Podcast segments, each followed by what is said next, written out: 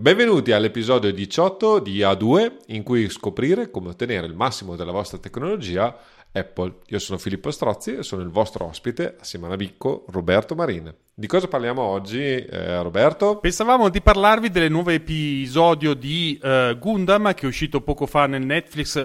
Oh, oh, forse devo aver sbagliato qualcosa. No, questa volta parleremo di iOS e iPad iPad OS 15 che usciranno il 20 settembre, quindi proprio dopodomani, praticamente dalla data in cui registriamo. Esattamente il, il 20 noi pubblicheremo questa puntata, quindi teoricamente siamo sul pezzo Perfetto, come sì. non mai, come non mai. Siamo addirittura sopra al pezzo, insomma eh, Apple dopo l'ultimo keynote che ci ha lasciato, almeno per quanto mi riguarda, interdetto su un punto, ma non è il momento questo di eh, affrontarlo. Eh, invece parleremo dei nuovi sistemi operativi che andranno a equipaggiare ovviamente il nuovo hardware, ma non solo perché come sapete i nuovi sistemi operativi di Apple tendenzialmente tendono a andare molto indietro nel tempo. L'ultimo supportato quale sarà? Vado così a memoria. Filippo, un iPhone 7 può darsi? Mi, mi hai colto in castagna, non avevo pensato a questa cosa qua. Addirittura il 6S secondo me. Addirittura il 6S ragazzi miei. 6S che insomma un pezzo di hardware non di poco tempo fa. Adesso mentre sto parlando sto facendo anche la ricerca, quindi vi ricordo che io non ho mai usato un iPhone 6S, ma mi sono fermato al 5 e poi sono passato al 7, quindi non ho una memoria storica di quando è stato buttato fuori. È stato buttato fuori niente meno che il settembre del 2014. Un po' di tempo fa. Quindi ha la bellezza di 7 anni. Quindi, insomma, un sistema operativo che va indietro nel tempo di 7 anni non è mica da poco. Non so come reagirà l'iPhone 6S con un uh, sistema operativo di questo tipo. Mi ricordo che c'è stato nel corso del tempo un sistema operativo che aveva praticamente azzerato la possibilità di utilizzare l'iPhone. Mi pare che sia forse eh, iOS 8, vado così a memoria che aveva un po' rallentato tutti quanti, mentre pare che negli ultimi sistemi operativi si siano un po' dati una calmata ad Apple e finalmente si possa utilizzare quasi normalmente anche sui vecchi eh, hardware di mamma Apple. Eh, detto questo, direi che Filippo, che è più sano di me e dirà cose decisamente più importanti di me, vi potrà intrattenere un secondo per delle cose davvero importanti che riguardano delle comunicazioni di servizio di questo bellissimo podcast condotto da Filippo Strozzi di Avvocati Me che dal sottoscritto che tendenzialmente pulisce i vetri. che stupido. Va bene, allora due eh, comunicazioni di servizio molto veloci. Se tutto va bene, abbiamo ripreso ovviamente le pubblicazioni, se ci state ascoltando uh, o in diretta uh, qui o uh, invece in differita. Spero il 20 di settembre, quando dovrebbe uscire come tutti i lunedì mattina la nostra puntata, che invece registriamo al venerdì sera, oggi è venerdì 17, quindi tutto potrebbe succedere. Esatto. Tendenzialmente speriamo di riuscire a fare tutto senza problemi. Quello che vi raccontiamo oggi ovviamente sono le nostre esperienze, quello che abbiamo letto online ovviamente. Non abbiamo ancora letto il mega review di VTC, quindi è possibile che eventualmente nella prossima puntata ci eh, terremo 5-10 minuti per fare qualche aggiornamento se lo riterremo opportuno. Il solito discorso è se siete interessati ad ascoltarci in diretta ci farebbe molto piacere anche avere la possibilità di interagire con voi. Abitualmente le dirette sono il venerdì sera e vi consiglio in questo caso di iscrivervi al canale YouTube dove facciamo le dirette perché eh, dipende un po' randomicamente cosa, cosa facciamo ma siccome registriamo in maniera sincrona rispetto alle pubblicazioni delle puntate potete sapere quando ci sono praticamente se vi iscrivete. Abbiamo già una quarantina di persone iscritte che salutiamo e ringraziamo per l'iscrizione. Ciao a tutti.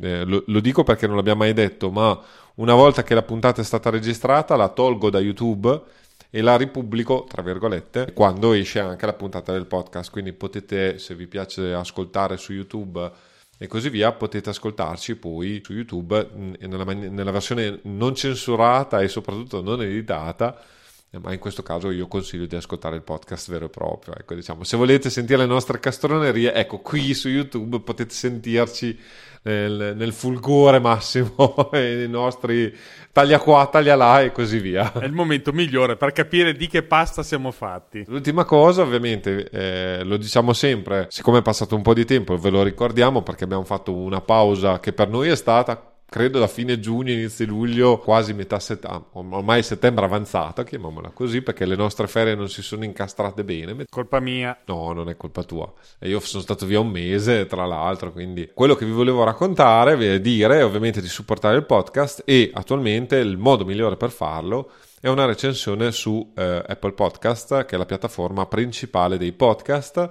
E in più, siccome siamo uh, diciamo un podcast a, a, d'argomento Apple, eh, a, è il posto dove ha più senso fare recensioni, ma ovviamente potete farle dove volete. In questa fase è utilissimo le vostre recensioni, ne abbiamo già ottenute 10 e eh, recentemente, e ringraziamo, abbiamo il nostro maestro di chiavi e questo qui è più difficile da, da dire, ma penso ManWe 2013, io lo, lo, leggo così, poi è ManWe eh, 2013, non lo so, eh, che hanno fatto una recensione, ci fanno i complimenti, quindi noi ringraziamo e eh, ovviamente vi eh, proniamo a fare altre recensioni. A scrivere le vostre opinioni su questo bel podcast direttamente nella recensione, perché vi ricordo che queste eh, recensioni aiutano sì a salire in alto nella classifica di Apple Podcast, ma ci aiutano anche a capire cosa pensate se non ci contattate in modo diverso. Nel senso che se ci dice che siamo due che, anzi, se, se, c'è qualcuno tra i due che beve troppo prima di arrivare in puntata,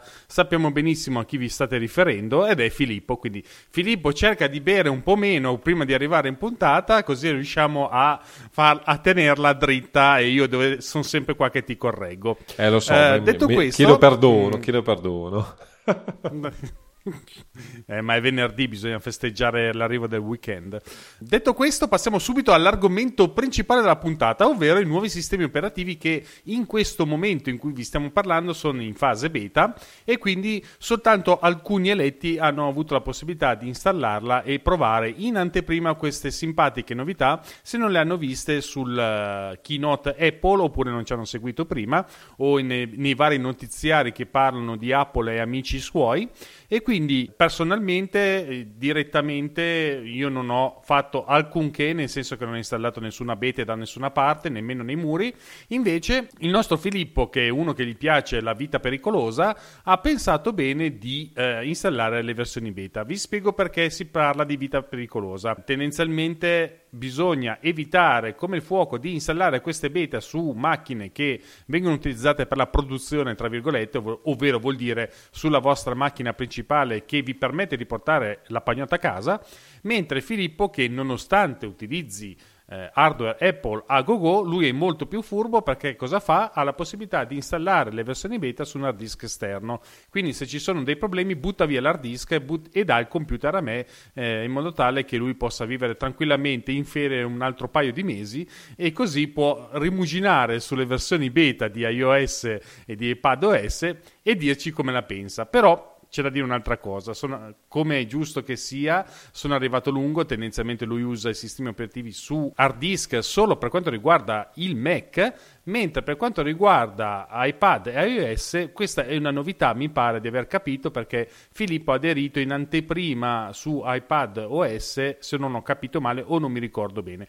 In ogni caso c'è Filippo che ci racconterà la sua storia con le versioni beta di iOS e iPad OS e così almeno imparo qualcosa anch'io di nuovo interessante. Allora sì, ti confermo che per me eh, macOS da ormai 5-6 anni lavoro su un, un hard disk esterno quindi installo il sistema operativo altrove e utilizzo uno dei miei Mac, anzi addirittura con l'hard disk esterno posso spostare la hard disk eh, anche su, su, differenti Mac perché non, non, è un vincolo, diciamo. Ho subito una domanda per te. Questo simpatico hard disk è un SSD o utilizzi quelli hard disk meccanici? Allora, all- originariamente utilizzavo quelli meccanici con USB 3 però Attualmente uso un, un, SSD da un terabyte che ho partizionato, è una partizione credo di 250 gigabyte, è dedicata a questo punto Monterey, di cui oggi ovviamente non parliamo, ma ci eh, direi che a metà ottobre dovrebbe uscire la nuova versione anche del, del sistema operativo per, per i Macintosh e sicuramente ne parliamo perché probabilmente questo è un sistema, cioè in sé per sé non è innovativo, ma diciamo l'ecosistema che si crea di intercompatibilità tra le macchine, tra, cioè tra i dispositivi mobili e i PC, diciamo, di Apple, è sicuramente una cosa interessante e probabilmente la, sarà la prima volta in cui passerò tutto uh, al sistema operativo giovane, chiamiamolo così, di Apple, perché devo dire la verità, quest'anno, vabbè, su iPad, come dicevo, non è possibile fare questi giochi, quindi ovviamente a tuo rischio e pericolo installi la beta e beh, potresti danneggiare la funzionalità dell'iPad. Personalmente, per come sono strutturato io, non avendo dati sensibili sull'iPad in senso tecnico, non è un problema, nel senso che dati dell'ufficio non sono fisicamente sull'iPad e se lo sono sono una copia, quindi non, non mi dà problemi di nessun genere le foto sono backuppate in iCloud, quindi ovviamente succede un patatrack infinito, ma io partecipo alla beta pubblica e, beta pubblica, e la beta pubblica diciamo viene fatta dopo di quella per gli sviluppatori e abitualmente è meno pericolosa, chiamiamola così, anche se ovviamente qualsiasi tipo di beta è pericolosa a prescindere, voglio dire, però ci sono meno problemi solitamente eh, che nelle beta invece da sviluppatori che sono pensate io ovviamente non, non, riesco ad avere un secondo hardware dove installare tutta la roba. Devo dire la verità, le ultime due beta di iPadOS non ho mai installato ovviamente sul cellulare niente, proprio perché invece il cellulare comunque serve almeno per telefonare, quindi avere un dispositivo che casomai ti lascia a piedi eh, in mezzo ai monti o, o quando sei in via in vacanza non è la cosa migliore da fare, diciamo. L'iPad, bene o male, si può uh, passare oltre ma devo dire la verità, nelle ultime due beta, cioè negli ultimi due anni, i problemi sono stati relativamente eh, di poco conto. La, eh, la, tre anni fa, invece, devo dire la verità, varie applicazioni non funzionavano proprio. Nulla di clamoroso, diciamo, ma sicuramente mi aveva dato dei problemi. Quest'anno io ho installato da luglio, appena praticamente è stata data la possibilità di fare la beta pubblica e all'inizio qualche riavvio inaspettato, cose particolari. Ad oggi che so- siamo alla beta 8, quindi ormai siamo nella fase avanzata di beta, devo dire la verità non mi accorgo neanche di avere un iPad, cioè eh, di avere l'iPad con un software in beta. Poi vabbè, devo dire la verità, per chiudere una parentesi, abitualmente io utilizzo software in beta eh, perché eh, faccio la beta tester varie, per varie applicazioni e quindi eh, ovviamente un pochino mi, mi, mi, so giostrare, anche se iOS e iPadOS ovviamente devi reinstallare da capo, quindi devi, se, se, le cose vanno veramente male, diciamo, devi installare da zero tutto il sistema operativo. Comunque, non voglio fare una, una cosa lunghissima. La morale della favola è non fatelo, se lo fate lo fate a vostro rischio e pericolo, vi abbiamo avvertito e se no ascoltate noi che eh, o quantomeno io eh, che faccio da, eh, da, tester, da cavia, da canarino nella miniera e vi, vi racconto eh, cosa succede. Abitualmente io a mia volta poi ascolto invece chi si lancia il giorno, il giorno del, del, rilascio della, della prima beta a installare sistemi operativi e quindi bene o male so se vedo che la situazione è molto brutta aspetto però nell'ultimo periodo come dicevo è abbastanza tutto tranquillo. In ogni caso, tornando a bomba sull'argomento, di cosa parleremo in questa puntata? Non parleremo di FaceTime, messaggi e compagnia cantante, perché sinceramente di queste cose sono interessanti relativamente per il lavoro da professionisti, quindi abbiamo deciso unanimamente di buttarle nel cestino e lasciare che ne parlino i tabloid e altre cose. Mentre parleremo invece di... Tra, tra l'altro su FaceTime una buona parte delle funzioni che avevano annunciato che erano senza, sen- cioè senza senso, tardive mettiamola così, c'è la possibilità di vedere i film assieme e roba del genere. Non credo addirittura che le verranno rilasciate. Poi devo dire la verità, proprio io, non avendo nessuno con una beta con cui vedere un film assieme, non ho neanche mai provato. a fare queste okay, cose qui. Chiaro. Però devo dire la verità, sono appunto tutta una serie di funzioni sulla messaggistica che è vero, sono quelle che la maggior parte delle persone casomai eh, sono più interessate. Le emoji nuove abitualmente sono quelle eh, che fanno aggiornare al nuovo sistema operativo di Apple. Tutti. eh, tutti. Eh, per cui però diciamo che noi invece che, che, abbiamo un focus, mettiamola così, un po' più sul professionale o sull'utilizzo tecnico eh, di questi dispositivi, ovviamente parliamo di altre cose. e quindi di cosa parliamo? Quindi parliamo di strumenti utili per migliorare l'utilizzo nei nostri dispositivi mobili Apple, tra cui continuo a annoverare tra questi dispositivi fantastici l'iPad, ma solo se ha la Pencil e poi faremo un focus incentrato su come lavorare meglio con i nuovi sistemi operativi.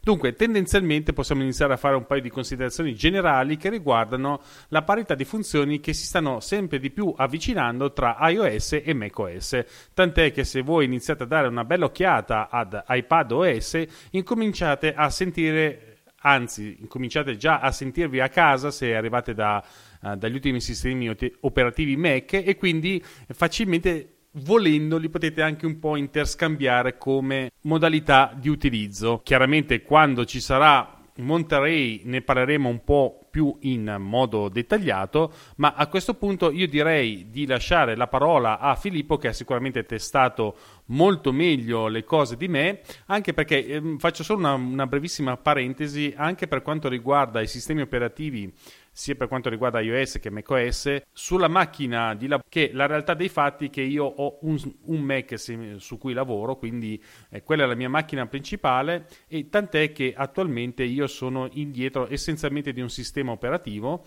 e praticamente installo la versione precedente di quella che esce quando esce. Tendenzialmente a ottobre uscirà Monterey e io molto probabilmente a dicembre metterò Big Sur, che è quello precedente, perché io adesso sono su Catalina.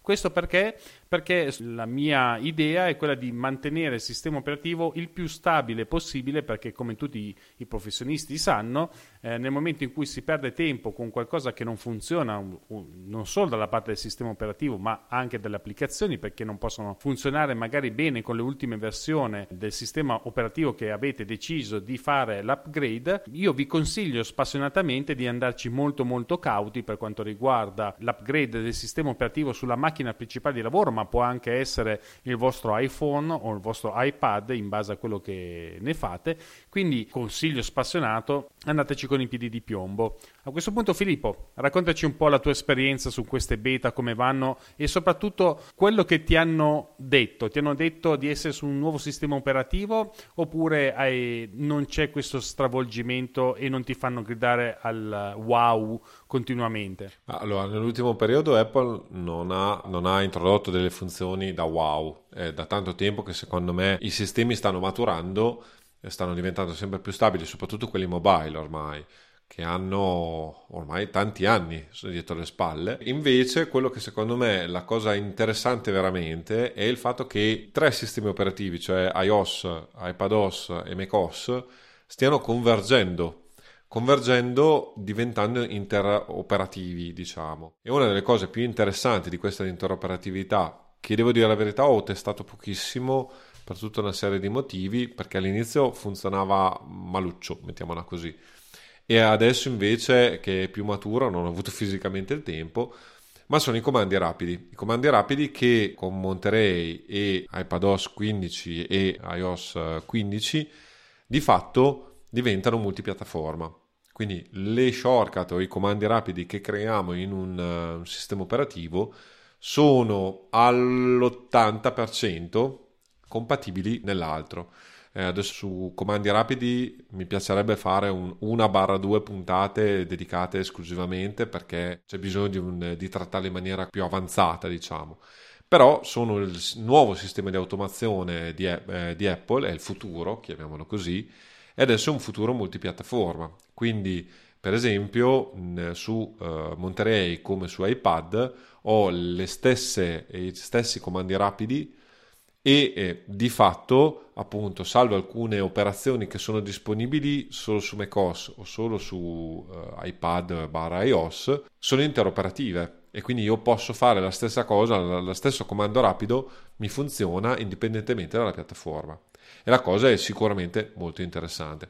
L'altra cosa che comunque non, di cui non parleremo, accenno solo per dire che esiste, è stata presentata, ma che ovviamente necessita di avere anche Monterey, quindi finché non, è, non esce non è possibile utilizzarla e che mi sembra molto meno interessante. Eh, praticamente è possibile trascinare i file e eh, utilizzare con da Mac eh, a iPad e così via, si ha un ambiente diciamo condiviso, chiamiamolo così. Personalmente nell'80-90% dei casi non, non ci trovo nulla di utile e quindi è più una bella future che però secondo me verrà usata poco. È una cosa sicuramente che però dimostra quanto Apple stia andando in una direzione di condivisione e di interoperatività del sistema operativo Ecco, effettivamente AirDrop per esempio è molto comodo, io ormai lo uso abitualmente per spostare velocemente file da un dispositivo mobile al mio Mac. Tutto il resto, devo dire la verità, non ha molto senso. Alzo la manina eh, perché mentre stavi parlando stavo mm, sfogliando amabilmente le novità di iOS e iPadOS che vengono decantate da Apple sul sito ufficiale, vedevo che per quanto riguarda i comandi non indicano niente. Quindi, se ho capito bene, dal punto di vista software eh, su, su, sul eh, sistemi operativi mobile non cambia niente, quello che cambia cambia essenzialmente su macOS. Eh, no, diciamo che col fatto che shortcut in inglese, comandi rapidi in italiano, sì, è stata portata su macOS. Sì Praticamente la cosa, tra virgolette, clamorosa è che tutta una serie di limitazioni di iPadOS e iOS sono state superate. Quindi, per esempio, la cosa che a me interessava di più è la possibilità di utilizzare i comandi rapidi su qualsiasi cartella del sistema operativo di iPadOS o di iOS.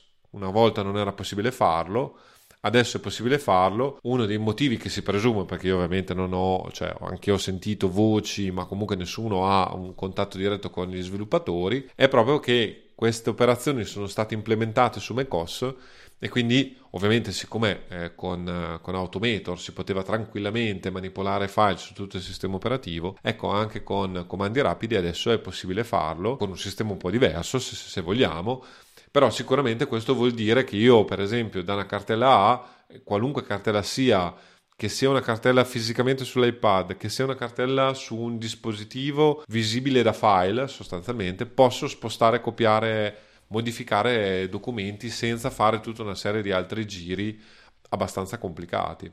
E quindi mi, mi semplifica notevolmente la vita. Certamente. La rinomina, per esempio, dei file diventa una cosa molto più semplice ed effettivamente adesso non ho appunto non ne parlo adesso in maniera de- definitiva proprio perché eh, volevo vedere prima cosa, cosa fa Viticci o, e altri vari soggetti.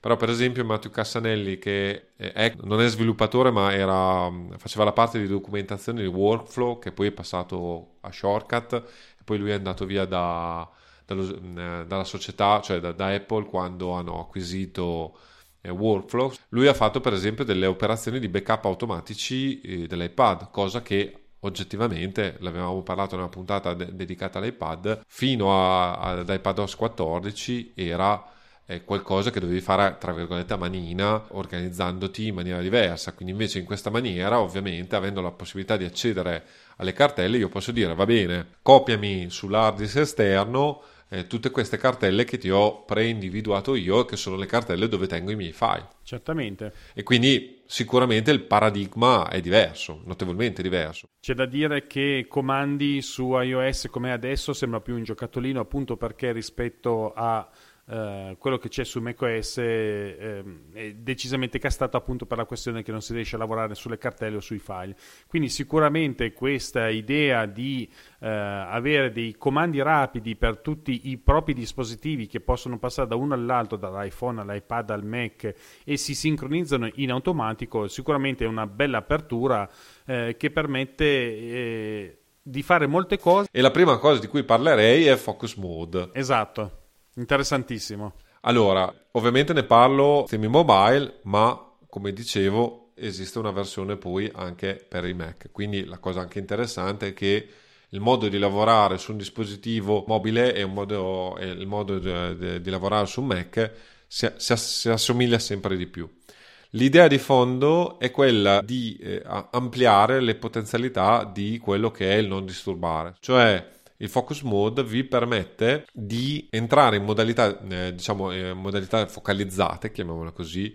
Le, ci sono quattro modalità sostanzialmente di base, eh, cioè il non disturbare, il sonno, che è stato secondo me introdotto nell'ultimo sistema operativo. Sì, sicuramente. Perché è legato poi anche all'utilizzo degli Apple Watch e eh, adesso hai personale e lavoro, dove sostanzialmente sono delle modalità eh, di focalizzazione che ti permettono di decidere chi ti può disturbare, cioè mentre non disturbare eh, diciamo non ti può disturbare nessuno se non eventualmente per le telefonate i contatti nei preferiti, con invece il, le, la modalità focus, per esempio io eh, lavoro in un'azienda voglio lavorare su un progetto che sto facendo, ma voglio che il mio capo possa disturbarmi, ok? Posso dire al sistema che il capo, adesso Pinco Pallino, può mandarmi messaggi e può ovviamente chiamarmi o disturbarmi e così via. Stesso discorso, anzi discorso simile è posso anche dire a tutti quelli che mi cercano di contattare mandare un messaggio automatico come quello che eh, avevamo già fatto per quando si guida, quindi se, quando si va in modalità guida e si attacca il, l'iPhone al Bluetooth sostanzialmente in macchina, se, se abilitato questa funzione dice all'interlocutore che tu stai guidando e che quindi ti richiamerò più tardi, una roba del genere deve essere, poi puoi modificare la, la, la domanda. E non fa passare chiamate e, tele, e, e messaggi per non disturbare la guida. Ecco, in questo caso tu lo puoi personalizzare, quindi dire a Tizio mi può disturbare perché casomai ho il collaboratore che mi deve dare delle informazioni e così via, non mi può disturbare invece tutte, tutte eh, le altre persone e determinate applicazioni mi possono passare le notifiche e altre no. Quindi posso eh, diciamo creare una, appunto un, una modalità specifica de, de, delle mie esigenze. Non so, io voglio ricevere le mail ma non voglio ricevere le comunicazioni su Slack. Adesso io dico qualcosa così a caso. Ah, ti faccio un esempio velocissimo che è una cosa che mi ha dato abbastanza fastidio perché in effetti era una mancanza, ma non è una mancanza finché non lo vedi. Per esempio, utilizzando uh, l'applicazione che uso per uh, il Pomodoro Time che si chiama Flat Tomato, questo ti manda delle notifiche e, e se hai l'Apple Watch ti fa vibrare semplicemente il, il polso quando ti dice che è ora di terminare e quando vai in break. Qual è il problema grosso? Il problema grosso è che se tu ti azzardi a mettere il non disturbare sul tuo cellulare, non ti arrivano più le notifiche. Di conseguenza rende nullo il, il sistema, essenzialmente, perché tu vuoi essere concentrato, ma hai la necessità di tenere il tuo cellulare che riceva tutto quanto, a meno che non lo metti, eh, se non togli la linea fissa e togli praticamente il Bluetooth e, e Internet. Cioè, però è assolutamente assurda come situazione e eh, non ci se ne rende conto finché non entri proprio sul pezzo, perché fino a quel momento io mh, di un focus mode non me ne ero avuto mai l'esigenza. Aggiungo un'altra piccola cosa prima di far proseguire il nostro grandissimo Filippo, è che stavo come sempre sfogliando sul sito ufficiale di Apple e vedo che il focus mode, come per magia, è diventato full immersion. Adesso non so se cambierà nome oppure no o hanno o un, o un, refuso però ho controllato sia su iOS 15 che su iPadOS 15 va a capire cosa sta passando nella mente di Apple comunque in ogni caso potrebbe anche darsi che Chiedo Venia, ora che eh, sto guardando sul, sull'iPad, sull'iPad aggiornato, si chiama Full Immersion per ora. E tu considera okay. che anche qui alcune cose, le traduzioni in italiano sono diverse, per esempio screen ah, time sì. si chiama tempo di utilizzo da noi, come shortcut certo. si chiama command rapid, quindi c'è anche probabilmente cioè, questa, questo discorso da fare, ecco, che non l'abbiamo fatto, probabilmente noi, io vi parlerò della roba in inglese perché la maggior parte del materiale è in lingua inglese.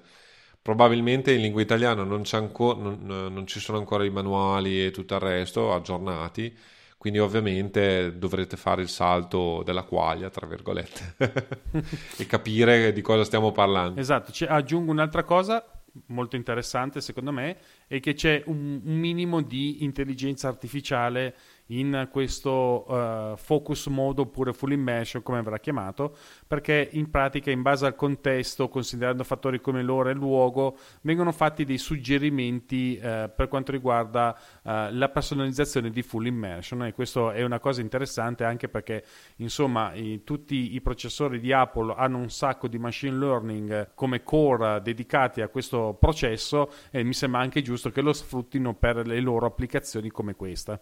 Ecco altra funzione interessante, almeno sull'iPad, sull'iPhone devo dire la verità, non so che, che vantaggio possa avere, collegato al full immersion eh, o comunque alla modalità di lavoro, voi potete avere delle, eh, delle home sostanzialmente, cioè una pagina in, iniziale personalizzata che non vedete nelle altre modalità o che potete non vedere nelle altre modalità. E questo è veramente molto interessante perché, per esempio, eh, io ho fatto un esperimento per l'editing dei, dei, podcast che faccio ovviamente su iPad. Ho la possibilità di avere, quando vado in modalità podcast, sostanzialmente, ho la possibilità di, vabbè, togliere tutta una serie di notifiche e così via, ma soprattutto eh, ho la possibilità di avere uno, una schermata di apertura dell'iPad, solo quella tra l'altro, perché posso scegliere solo una schermata specifica che non vedo altrimenti, cioè che non vedo nella modalità chiamiamola così normale, dove ho ovviamente ferrite per eh, l'editing dei podcast, ho eh, per esempio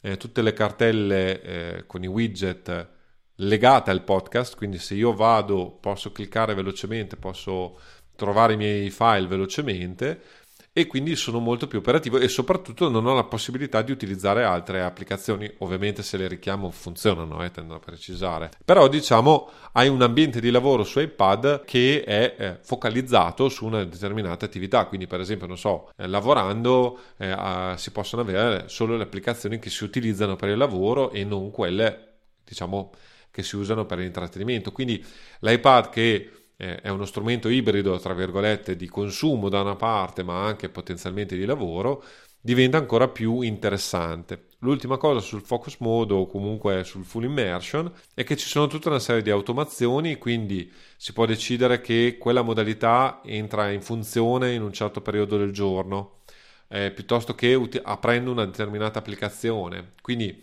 eh, diciamo che c'è molta possibilità di personalizzarlo in base alle proprie esigenze. È sicuramente una di quelle cose che va ragionata e va approfondita, secondo me, perché non, non, non, è utile per tutti o comunque bisogna trovare un utilizzo concreto, diciamo.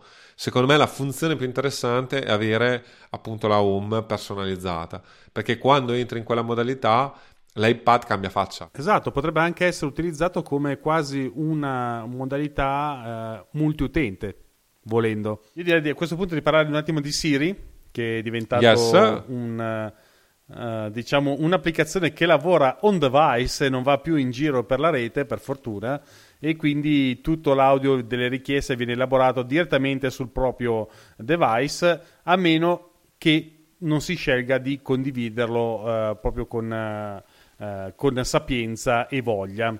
Eh, quindi cosa fanno quelli di Apple? Utilizzano Neural Engine che è uno dei vari core che ci sono all'interno dei, dei chip Apple per riuscire a fare questa funzione e praticamente grazie alla questione che sei offline non ci sarà bisogno di chiedere a Siri se può telefonare a mia moglie e bisogna aspettare però di avere campo perché eh, l'elaborazione deve essere mandata via 3G.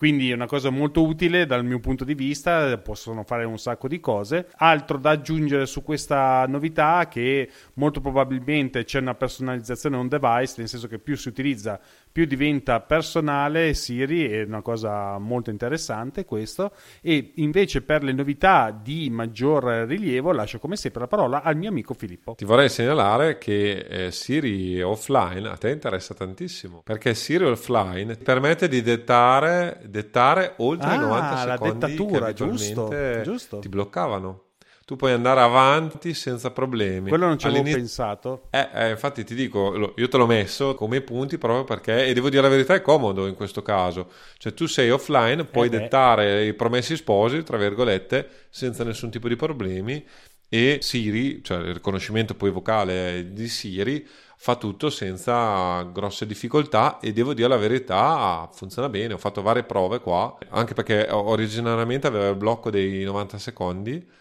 Eh, tanto è vero che ho anche scritto a David Spark che eh, nella sostanza è quello che mi ha ispirato per queste cose perché aveva fatto dei primi test in lingua inglese. Io ho detto, cavoli, in lingua italiana non funziona. L'unica particolarità che dobbiamo segnalare, perché eh, se vi, vi, siete appena esaltati dalla vicenda, per che questa funzione sia presente sul vostro dispositivo, deve, il vostro dispositivo deve avere almeno un chip A12 Bionic. Sotto non funziona. Si attacca a sta ceppa. De- dispositivi di tre anni fa, sostanzialmente. Eh, per esempio, io sull'iPad Pro che è del 2018 ho una do- do- 12 Bionics eh, X, credo, cioè quello un po' più potente. Quindi non mi ricordo più qual è l'iPhone. Secondo me è il 10 o l'X come iPhone. Dunque, il primo è l'XS, se non sbaglio. Col 12 Bionic. L'XS ha il 12 Bionic.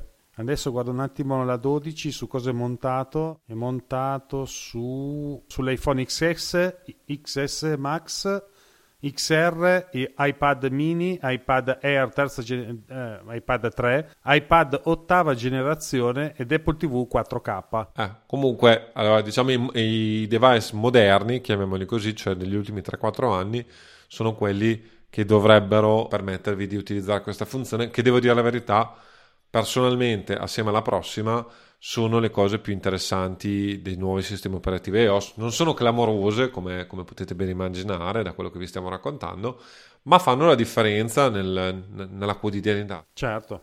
Assolutamente sì, io confermo. Ci sono articoli che ho completamente dettato a Siri. Uh, li ho dettati e poi li ho, vabbè, bisogna dargli una ripassata per far, dargli anche una funzione, perché ovviamente si parla in un modo ma si legge in un altro, c'è poco da star lì. Bisogna ri, magari riformattare le, le frasi però il lavoro brutto che è quello di stare sulla tastiera e continuare a digitare viene risolto in un men che non si dica perché la prima, cosiddetta prima bozza esatto la prima bozza la buttate giù mentre siete in auto e andate, state rientrando dalla scuola di vostro figlio e state andando verso casa vi tirate su un articolo ragazzi miei, avete recuperato il tempo in macchina. E sempre con le limitazioni che abbiamo detto, cioè il, il chip A2 Bionic, c'è la funzione live text, eh, testo vivo, la, la, traduco brutalmente io, vedremo come verrà tradotta da, da Apple. La cosa interessante qual è? È che praticamente era già una funzione bene o male che i di- dispositivi avevano, ma in questo caso è stata semplificata e resa eh, più per le masse da Apple.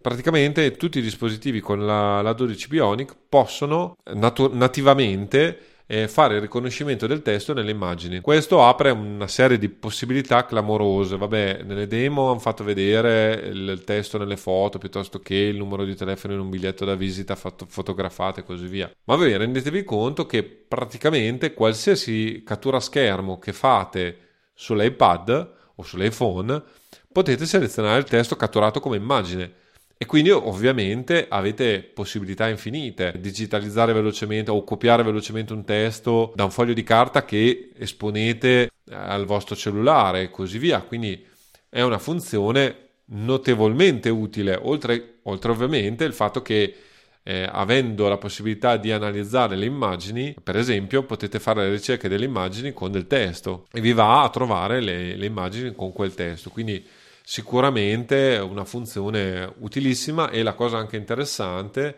è che eh, sempre mm, in modalità touch o meno potete selezionare parte del testo che avete eh, diciamo acquisito, chiamiamola così, o che state inquadrando con la eh, fotocamera. Quindi molto intuitivo, molto rapido. Questa funzione peraltro è presente anche su Monterey e quindi anche qui diventa molto intuitivo fare determinate cose perché ovunque voi siate queste funzioni sono presenti dappertutto e quindi se imparate a utilizzarle vi trovate sempre a casa. Assolutamente sì, io intanto ho scoperto come si chiamerà, probabilmente in italiano sarà testo attivo. Oh, beh, bello. Sì. Questo è quanto. Funzionerà, funzionerà in foto in screenshot, visualizzazione rapida, Safari, anteprima con fotocamera ed è uno strumento che può diventare molto interessante soprattutto quando per esempio dovete prendere appunti con la macchina fotografica. È capitato più di, più di una volta a tutti, immagino, che per eh, riuscire a recuperare tempo, invece di prendersi gli appunti di quello che c'è scritto su una parete, la si fotografa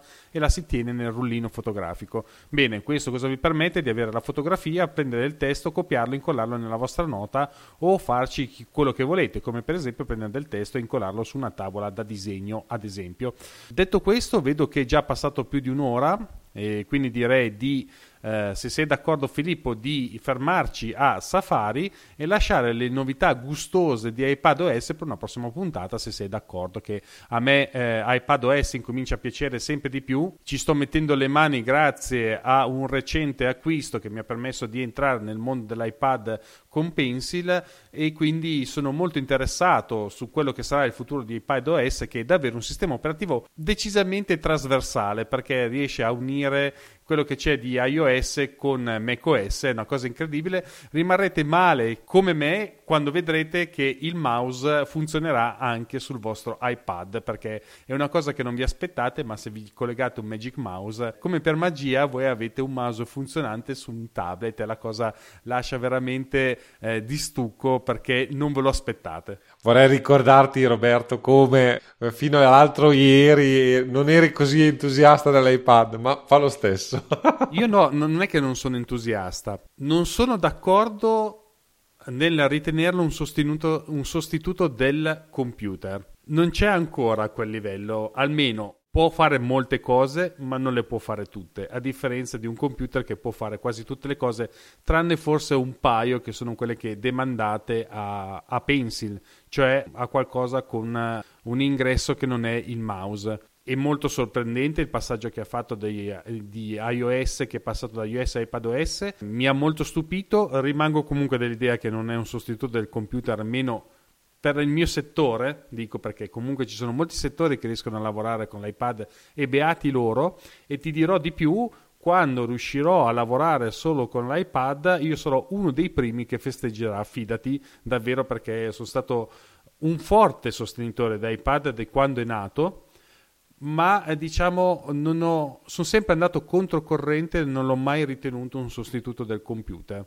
almeno eh, per un certo utilizzo, solo questo. Però io, per me l'iPad è un, è, un, è un, grandissimo strumento, è un compagno di lavoro direi insostituibile, cioè nel senso che se, se non ce l'hai molte cose non le puoi fare, a differenza di quello che può eh, regalarti la, l'attività proprio professionale eh, avendo un iPad e un Mac. È davvero qualcosa di impressionante delle cose che si possono fare.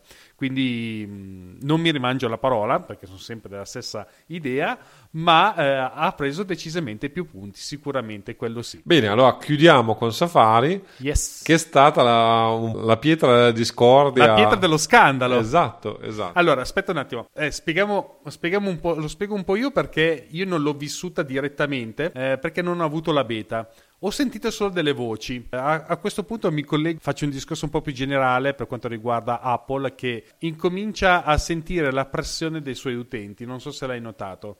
Eh, butta fuori una novità come Safari, si inventa qualcosa di nuovo, i suoi utenti dicono che fa schifo, non so perché non ho ancora guardato se in effetti fa schifo, però gli hanno detto che fa schifo e Apple pare che ti torni indietro eh, si è lanciato su questa cosa eh, della scansione delle fotografie, tutti gli hanno urlato dietro praticamente unanimamente di tutti gli utenti Apple e anche questo sta tornando indietro. Qui ci sono due, due punti di vista. C'è il punto di vista che dice che queste qui sono mosse calcolate per riuscire a ottenere quello che vuole senza andare incontro a sanzioni di qualsiasi tipo. In questo caso mi riferisco alla scansione delle fotografie, nel senso potrebbe aver giocato dicendo ok, io dico che farò questo, i miei utenti mi dicono che non vogliono che io faccia questo, allora io mi sento autorizzato a non farlo e quindi chi me lo chiede non può chiederlo a me di farlo perché ci sono i miei utenti, la mia base di utenti mi ha detto che non posso farlo. Invece su Safari non ho ancora capito se è un'idea come quelle di Apple che hanno un percorso, perché tendenzialmente non sempre, eh, ci sono anche i casi, ovviamente i casi rari, però tendenzialmente le idee di Apple hanno sempre uno sviluppo, nel senso che ti mettono una mezza cosa in un sistema operativo, poi in quello dopo incomincia ad ampliarsi, in quello dopo forse la forma eh, completa per poi ancora svilupparsi nel quarto sistema operativo.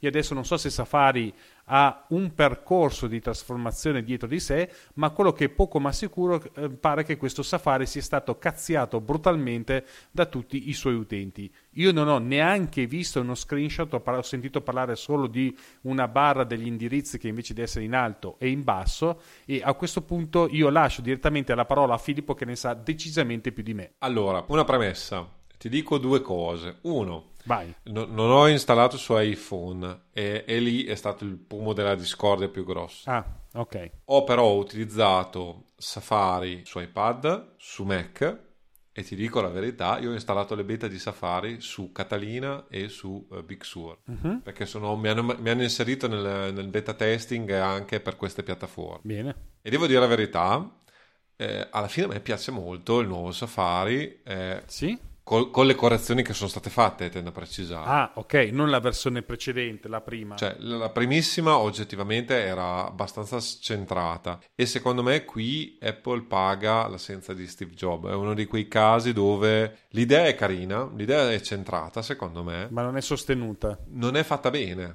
eh, non so se mi spiego, Eh, cioè, non, ok. c'è- non- non c'era, e infatti hanno, hanno- hanno avuto bisogno di- della critica abbastanza feroce della parte, diciamo, degli utenti ovviamente di vecchia data e di, eh, di tutti gli scrittori, diciamo, di tecnologia legata al mondo Apple per fare le modifiche che aveva senso fare. Diciamo che la barra di eh, del- degli indirizzi degli URL in basso su iPhone ha un suo senso logico, è comoda appena è, è- è facilmente è avvicinabile al dito e soprattutto sui nuovi dispositivi, devo dire la verità, andare fino in alto, fino alla notch, Eh è, sì, una- è un lunga. e io ho delle manone, ecco, quindi immaginati te una persona che, eh, mia moglie per esempio, che non vuole appunto un iPhone recente, chiamiamolo così, perché è troppo grosso per lei. Quindi immaginati te se deve andare a, a- a cliccare col, col pollice, perché poi alla fine lo tieni in mano, quindi tendenzialmente è il pollice che ti va eh, in alto per, per, per cercare la barra degli indirizzi e per modificare lì. La barra in basso è molto comoda. Ovviamente, eh, a solita modalità Apple, fa nascondere una parte della pagina web e ovviamente è il solito discorso, cioè loro fanno quel cacchio che gli pare, però i siti web non sono pensati ad oggi per eh, ovviamente uno sviluppo di questo genere, perché loro sono i primi a aver fatto una roba del genere. Quindi hai anche un ulteriore problema che casomai eh, sui siti web ti trovi con della roba sotto che tu non riesci a schiacciare, perché ovviamente eh, il sito web è pensato con la barra in alto, perché tutti i browser fino a ieri erano fatti così e con eh, nel, nel- nel corpo della pagina qualcosa che devi, devi toccare. Ok, nel, nel caso specifico dell'iPhone. Dopo tutto questo casino hanno messo a posto le cose che non funzionavano e secondo me, bene o male, la situazione è migliorata, cioè adesso è opzionale, quindi se tu vuoi avere in iPhone la barra in alto, la puoi impostare come barra in alto, credo che automaticamente venga messa in basso, ma quelle sono le ultimissime cose che andranno viste con l'ultima release e poi io ti dico non, non ce l'ho quindi non ti posso dire niente di, di concreto, anch'io ho letto. Hanno in- eh, messo ehm, tutta una serie di icone che mancavano e che quindi di, di fatto per, per fare qualsiasi lavoro su una pagina web dovevi cliccare per forza di cose sull'URL, chiamiamolo così, e ti veniva fuori un menu contestuale lungo che ti copriva quasi buona parte dell'iPhone e dovevi, eh, cioè, dovevi scegliere in quel menu lì, quando effettivamente eh, indietro, avanti e così via diventava più comodo averceli direttamente lì.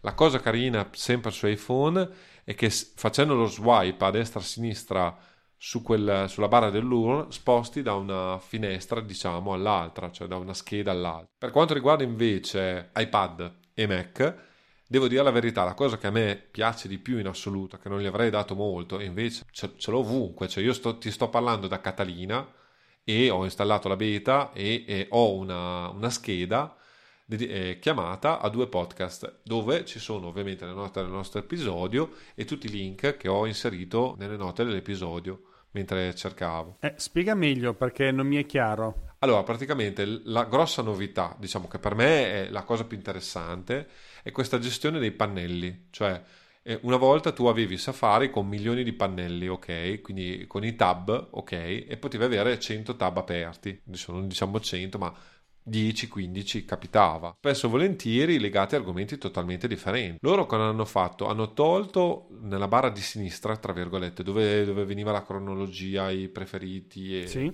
eh, segnalibri, elenco lettura, c'è un pulsante che ti permette di, di aprire e chiudere questa, questa barra a sinistra dove sono rimasti i segnalibri, l'elenco lettura e così via, ma il grosso dello spazio adesso te lo prendono i gruppi di, di, pannelli dove puoi aggregare i tab sostanzialmente del browser. Quindi io non so, adesso ho, ne ho tantissimi, ho per esempio un tab che si chiama Lavagna dove metto tutti, cioè quando faccio le ricerche veloci non, non c'è uno scopo specifico, non so, sono tutti lì, ok?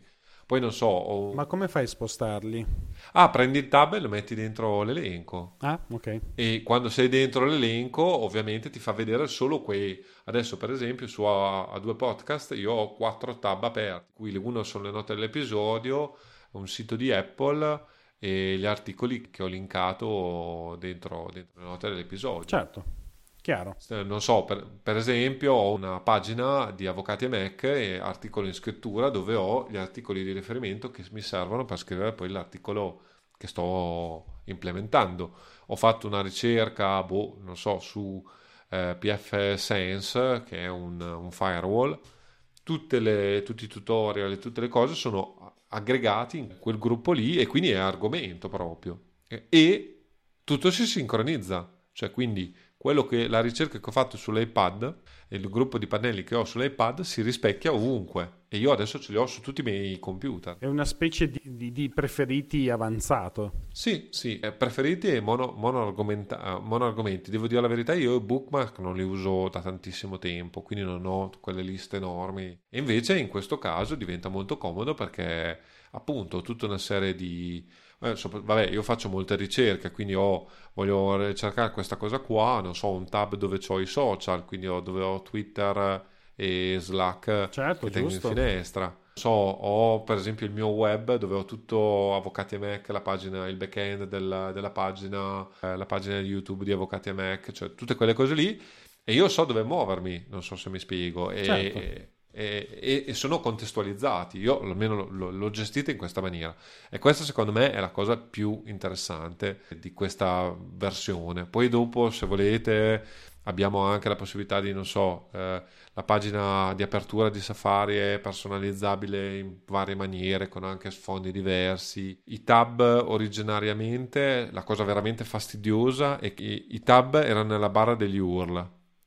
E quindi... Eh, sì la cosa fastidiosa, diciamo, è che il, tab de, dove tu lavoravi aveva la barra dell'URL, ok? Che però si spostava quindi in base al tab in cui eri, cioè tu immaginati 10 tab, da, il primo a sinistra, il decimo tutto a destra, la barra dell'URL si spostava in base a dove, era, a dove eri tu con, col tab, che ovviamente vuol dire, di, cioè se devi cliccare lì è, è molto scomodo, soprattutto se hai 10 tab e non tre o quattro dove alla fine, bene o male, lo si fa. Sono tornati anche qui tutti i pulsanti, avevamo fatto una cosa molto minimalista, non so se mi spiego. Adesso anche qui sì, sì.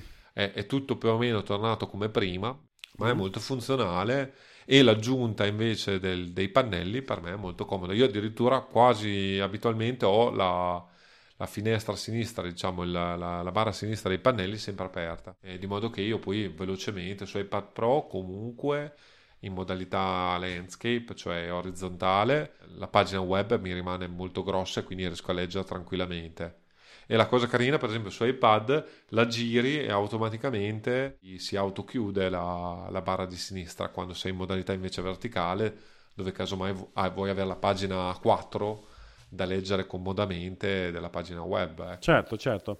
Eh, io posso dire dal mio canto, dalla prima occhiata che ho visto qua su l'anteprima di Safari su iOS 15 su iPhone, io francamente vedere la barra in basso e eh, così facilmente raggiungibile, io sono molto favorevole. Al di là dalla, da quello che sarà poi eh, la situazione finale, mi piace molto, nel senso che ho visto per l'uso basico, eh, continuo a dire, la possibilità di passare a destra e a sinistra tra le pagine, avere solo la barra in fondo che ce n'hai solo quella barra lì, hai a tutto schermo tutta la, uh, chiama, la pagina web ed è molto, mi sembra molto pulito così a vista. Poi anche la possibilità di aprire tutte le, le, le tab e non vederle più, diciamo, infilate come se dovessi sfogliarle, ma aperte come se fosse con l'anteprima. Tu sfogliassi una cartella con tanti file, li vedi lì aperti solo da aprire e mi sembra molto interessante, almeno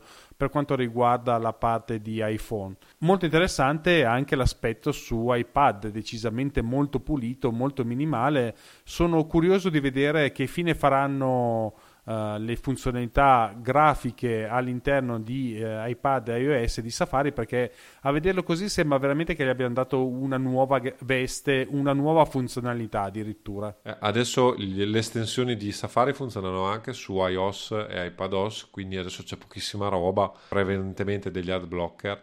Eh, però eh, sicuramente il futuro è interessante. L'altra cosa che ti volevo segnalare è che sull'iPhone avere la barra in basso comodo perché spesso e volentieri eh, se fai una ricerca direttamente nella barra, che è anche la funzione di ricerca, casomai ti sei sbagliato a digitare il testo, è molto più semplice andare col dito a spostare il cursore piuttosto che invece dover fare tutto un giro sempre col, sempre col pollice, tra virgolette, ragionando di utilizzare il cellulare ovviamente con una mano sola. Eh, per cui sicuramente alla fine del discorso, una volta che hanno aggiustato diciamo, la, la veste grafica seguito un po' le, le indicazioni dei, dei, beta tester, alla fine è venuto fuori un risultato che non è malaccio, non è probabilmente quello, quello con cui erano partiti in tromba quelli di Apple, però effettivamente era molto estrema come cosa. Sì, sì, difatti come tutte le cose estreme vengono o accolte o odiate subito. Direi che eh, a questo punto possiamo chiudere su Safari e andare direttamente a raccontarvi che eh, troverete tutte le note dell'episodio con i link degli argomenti che abbiamo trattato in puntata direttamente guardando le note dell'episodio. Se invece volete trovare i nostri riferimenti li andate a cercare su a2podcast.it slash 18 dove ci possiamo vedere, diciamo così, per quanto mi riguarda, uh, potete trovarmi su Mac Architettura, che è il mio blog personale, sul mio podcast che si chiama Snap Architettura Imperfetta, sul mio canale Telegram, sul blog di Graphisoft Italia e poi basta così sul mio canale Instagram che pare che sia molto interessante e direi che i miei canali sono conclusi qua, a parte a due podcast che ovviamente siamo qua che ci raccontiamo io e Filippo e siamo ben lieti di raccontarvi le nostre novità, i nostri punti di vista su come si utilizza utilizza la tecnologia Apple da parte dei professionisti. Invece, Filippo, dove ti troviamo di bello? Avvocatemac.it, ormai non sono io tentacolare come te, quindi io scrivo lì, bene o male ogni tanto, quando tempo pubblico qualche video su YouTube e forse, e dico forse perché una volta che ho editato questa puntata cercherò anche di, di pubblicare, di registrare e pubblicare una nuova puntata del podcast che si chiama Compendium eh, però non garantisco. Certo. Speriamo che riprendi perché è sempre molto interessante. E niente, direi che a questo punto ci sentiamo tra due settimane. Alla prossima, cari!